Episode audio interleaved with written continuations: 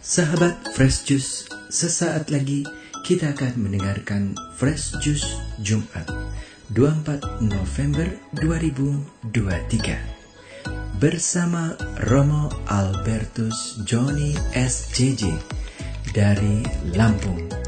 Selamat mendengarkan.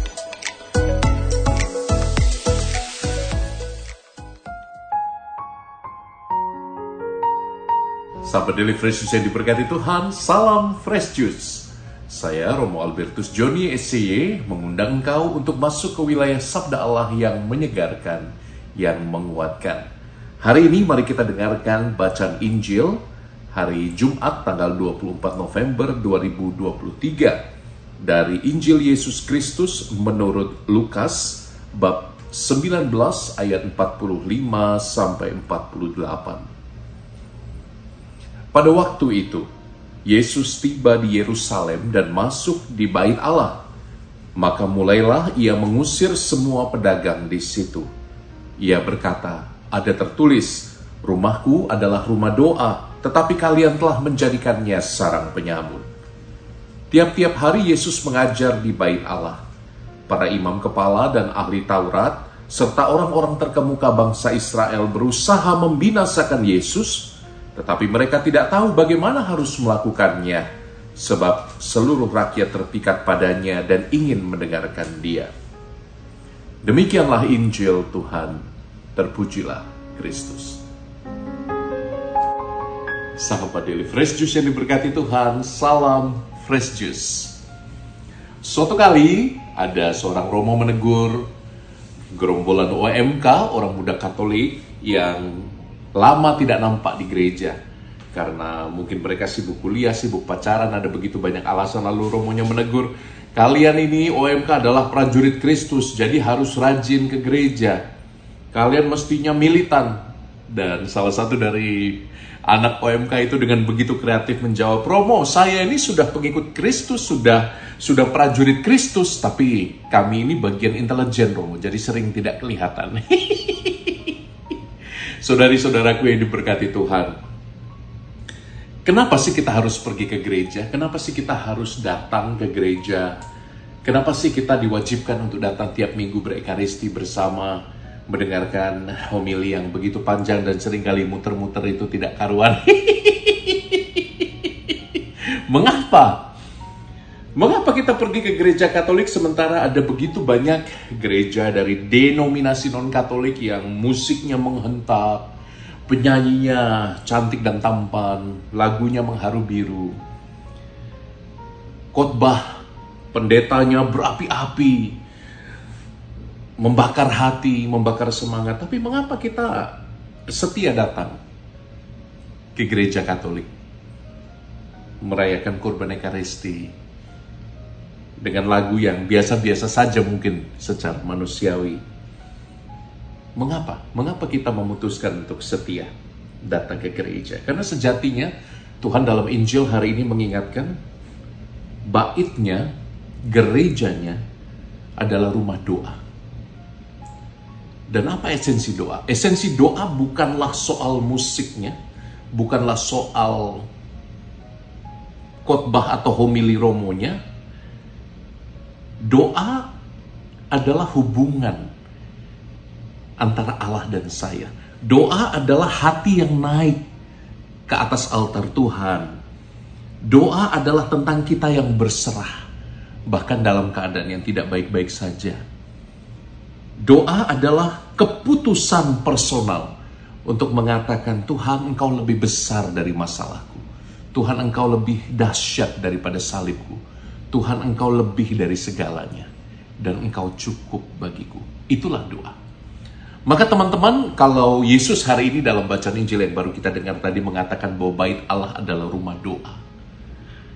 Mari kita ingat bahwa Tuhan Yesus mengutip kitab Yesaya bab 56 ayat 7. Dan di sana dikisahkan bahwa bait Allah menjadi tempat di mana orang dari segala bangsa dengan segala situasi dan kondisi datang untuk memberi kurban kepada Tuhan, menyembah Dia. Dan itu digenapi sungguh, bukan lagi dengan kurban bangsa Israel yang terbatas itu, dalam bait Allah fisik yang kemudian dihancurkan oleh bangsa Romawi kita tahu pada tahun 70 Masehi tapi bait Allah yang dimaksudkan oleh Yesus adalah sekarang gerejanya yang lebih besar daripada bait Allah bangunan fisik tempat orang-orang Yahudi menyembah Allah. Dan di sana kita menemukan sekarang gereja gereja menjadi penggenapan atas sabda Yesus ini. Gereja telah menjadi rumah doa bagi seluruh bangsa. Kalau kamu pergi ke seluruh dunia, pergi ke pojok-pojok dunia dengan budaya bahasa yang berbeda, engkau tetap dapat merayakan Ekaristi bukan dalam gereja-gereja Katolik yang lain. Dan itu indahnya, indahnya menjadi Katolik. Indahnya kita bersekutu sebagai jemaat Katolik adalah bahwa kita apa pun budaya dan bahasanya tetap merayakan kurban yang satu dan sama. Bukan lagi kurban burung merpati, bukan lagi kurban kambing domba sembelihan seperti dilakukan oleh orang-orang Yahudi di zaman dulu, tapi sekarang adalah kurban Kristus. Itu sebabnya dalam Injil kita melihat Yesus membalikkan semua meja-meja pedagang daging kurban, burung kurban. Karena apa? Karena ini sebagai prefigurasi persiapan untuk kurban yang sejati, yaitu anak domba yang memberikan dirinya. Yesus yang menjadi anak domba yang disembelih untuk keselamatan manusia dalam misteri salib. Dan ini yang ini yang menarik kita lihat dalam dalam Injil hari ini. Maka teman-teman, saat kita merayakan Ekaristi, kita merayakan kurban anak domba yang tak bersalah, tak bercela itu. Kita merayakan sesuatu yang sangat indah dan sangat dalam. Dan itu sebabnya teman-teman, mari kita kembali ke akar kita. Kalau gerejamu musiknya tidak terlalu menghentak, tidak terlalu membuatmu bersemangat. Kalau homili, khotbah para pasturmu biasa-biasa saja, bahkan cenderung lama dan membosankan. itu bukan alasan bagimu untuk berhenti datang ke gereja yang satu kudus katolik dan apostolik. Karena kita tahu yang kita rayakan adalah kurban ekaristi kurban surgawi, kurban yang baru. Maka teman-teman, terima kasih kau sudah setia dalam gereja yang kudus. Terima kasih kita bersama-sama merayakan Ekaristi. Terima kasih kita berbagi salam damai satu sama lain. Terima kasih kita berbagi reminder bahwa Tuhan masih hadir dalam hidup kita. Saya Romo Albertus Joni, SCY, memberkati engkau dalam nama Bapa dan Putra dan Roh Kudus. Amin. Jangan jadi intelijen ya. Datang ke gereja, perlihatkan dirimu pada para imam. Salami tangan mereka, minta berkat dari mereka minggu ini. Tuhan sayang padamu. Bye. Sahabat Fresh Juice, kita baru saja mendengarkan Fresh Juice Jumat 24 November 2023. Saya Yofi Setiawan beserta segenap tim Fresh Juice mengucapkan terima kasih kepada Romo Albertus Joni untuk renungannya pada hari ini. Sampai berjumpa kembali dalam Fresh Juice edisi selanjutnya. Tetap semangat, jaga kesehatan, dan salam Fresh Juice.